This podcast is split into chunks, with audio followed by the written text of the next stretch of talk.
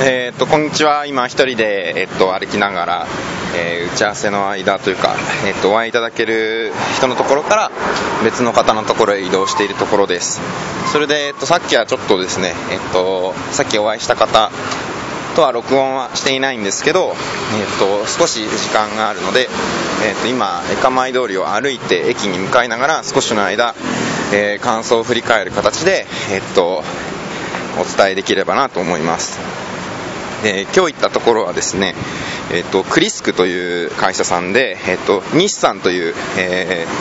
えーと、タイでの代表をしている方かな？に、えー、とお会いしてきました。で、えー、と僕今32歳なんですけど、えー、とお互いに1981年、えー、生まれの、えー、32歳で、えー、と同い年だということが分かりました。でえっとまあ一言で言うとめっちゃかっこよくてあのー、日本にも会社があって、えー、そっちもうまくいっていてでこちらで、えー、っと会社を作ったりして今は、えー、っとクリスクという会社で、えー、っと事業をやっている方です。基本的には Web の制作系なんですけれども、まあ、いろんな、えっと仕事をやってらっしゃるという方でした。それで、えっとまあ、昨日はですね、えっとまあえー、ビザのことだとか、まあ、厳しい、えー、その環境のことっていう話を聞いてきたんですけど、えー、ものすごく勇気づけられましたで、えっとまずその今日行った場所についてなんですけども J カフェというのをですね、駅前の、えー、とちょっと奥の、えーとえー、と線路から、スクンビート通りから奥の方に、えー、と昨日のハバータイランドよりももっと奥の方に歩いていったところにあります。で、えっと、ものすごい綺麗で、えっと、まあ、えー、もう居心地が良くて、えー、庭もあるし、えー、中のカフェのスペースも素敵な J カフェというですね、え、カフェスペースをやってらっしゃいます。で、えっと、そこでの2階で仕事ができるようになっているようなんですけども、えっと、1階は、え、カフェのスペースになっていて、えー、夜はオーパーツというふうにですね名前を変えてやってらっしゃると。いうことでした。でまあそこのカフェの授業をメインにしてるっていうわけではないらしいんですけれども、えっと、そこで一つ、えっと、印象的な話を聞きました。で、えっと、それはですね、えっと、タイ人の高校生や大学生のために、えー、勉強できるスペースを提供していると、まあ、だからコワーキングじゃなくてなんかこうスタディングスペースみたいなイメージなのかなと思うんですけどで、えっと、日本人がやっているところであってですね。でかつあの日本語検定のテキストなんかも置いてあったり、えー、あと日本の商品ですね。そういうのの、えーと、テストの、ま、テストマーケティングのための、えーと、場所にそそそこのカフェを使うっていうようなこともあって、えーと日本に興味を持ってくれているタイ人の人たち、えーと、例えば留学したいとか日本語を勉強したいと思ってくれてる人たちが、えー、集まる。もちろん他の勉強もするけれども高校生大学生でそういう人たちが集まるようなところでした。で教室みたいなところも用意されていて、えー、暑い。えーとすごく、えー、環境が整っていました。それで、まあ、あの西さんが言っていたのはそのもしそこでね、えっと、日本人の僕みたいなフリーランスの人とか他の人たちでもそこで、まあ、仕事もできる環境ですので、えー、仕事をしていて、えー、話をすることができるみたいなことだったらすごく両方にとっていいのかもしれないなと思いました。なんかあの日本人の旅行客の方に、えーとまあ、自分は、まあ、タイ人の子たちが自分はその、えーと、日本語を勉強しているので、えっと、地球の歩き方とかを持って歩いてる人たちに、まあ、声をかけて助けてあげようとするとですね、まあ、ちょっと警戒されてしまって、まあ、うんしょうがないところもあるのかも分かんないですけど、えー、すごいショックを受けたりとかもしているっていうことなんで、えーとえーまあ、そういう場所の生かし方もされるのかなと思いました。それで、えっと、日本の大学から、あのーえー、絵ですね、えー、っとその学生たちが、え、留学したいってなった時に大学とかあと大学院もそうだと思うんですけどそういうところへその、え、っと人を送ってあげるというようなことをもやってるようです。だから、えっと、そのスペースに、えーえーと、大学の資料が置いてあるだとか、えーと、それから、えーと、実際にその入学に至るまで、えー、その人を紹介、その学生を紹介して、えー、と日本の大学の入学、大学大学院の入学に至るまでのところっていうので、えー、と大学と提携をしているということでした。で、えっと、一定の、まあ、ですね、日本が国として、え、海外からの留学生を受け入れてるっていうような、え、こともあってでそれが集まりがどうも悪いようでで国も大学も一緒になってそういうことをやっている時に、まあ、タイ人の、えー、ちゃんと勉強しに来るような人たち、えー、が、えーと、大学日本の大学とつながれるような場所というふうにするということで、まあえーと、メインではないと思うんですけど事業として提携されているということでした。で今日はあの、まあ、時間帯のこともあってですねあの大学生高校生いなかったんですけど、えー、時間が空いたら、えーと、もう1回ぐらいあの J カフェに行ってみたいなと。土日がいいのかもしれないですけどと思いました。えー、でその、まあ、きっかけになったのがあの震災の時にタイから、えっと、真っ先に、あの、支援がされて、で、えっと、そのクリスクという会社の、えっと、日本でもまあ事業やってるんですけど、そこの社長さんが、えー、福島の出身だということで、えっと、まあそういうのがあった時に、その、えー、タイに住んでる日本人として、まあ、カフェのスペースであるとかそういう勉強したいと思っている人たちのために、まあえっと、カフェっていうスペースを作ったという話も伺いました。えー、っとそれでですねもうそこがすごいいい環境で、えー、なんていうんですかね、えーと、タイにその出てきて、出てきてとか、まあ、進出してあのいろんな授業をやりながら、かつ、えーと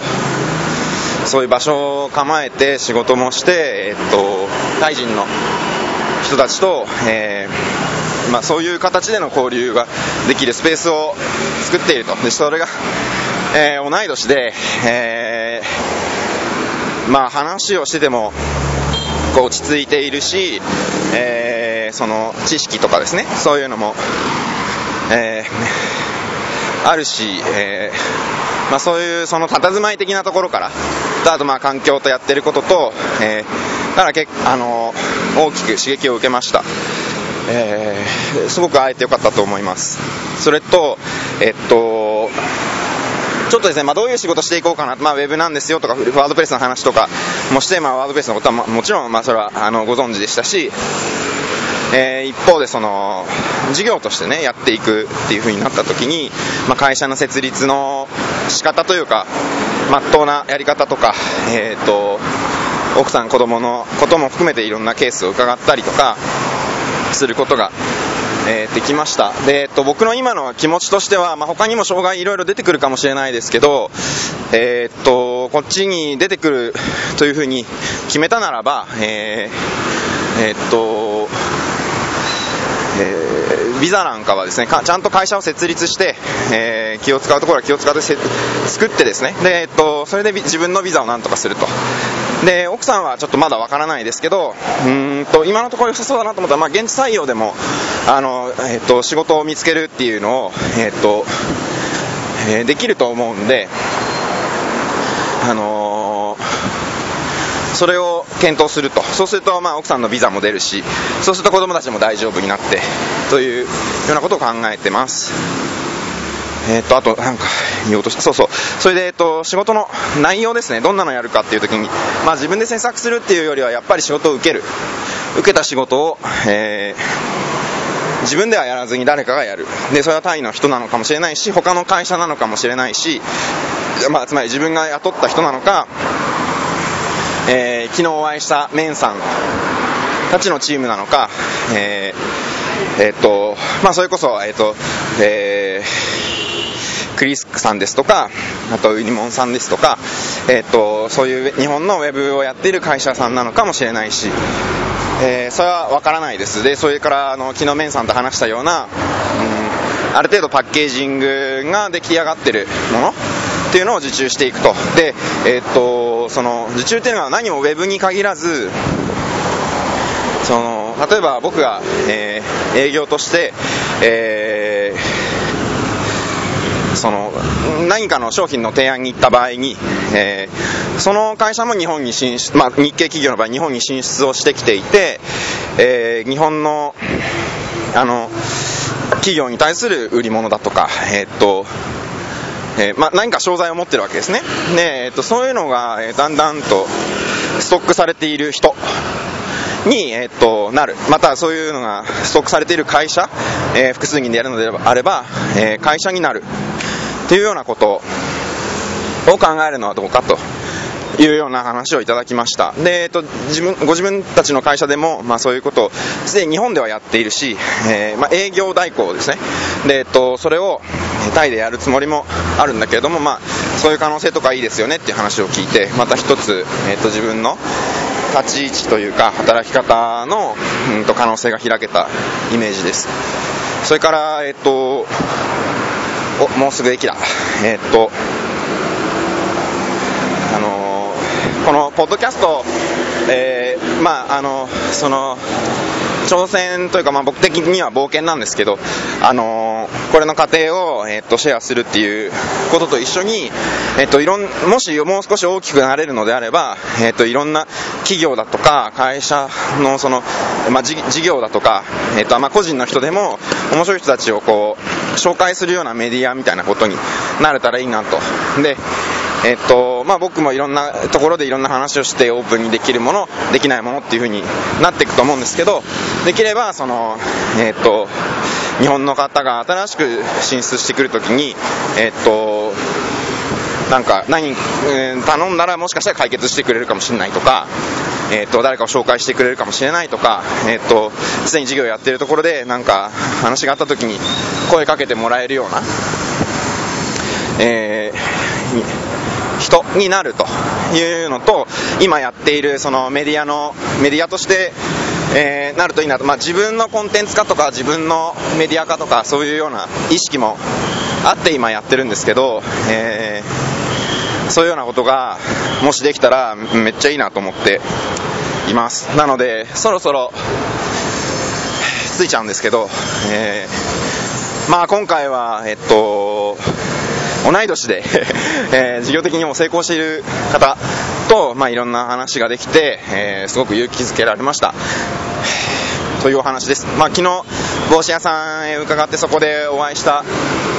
えー、っと現地に暮らしている女性にさらに、え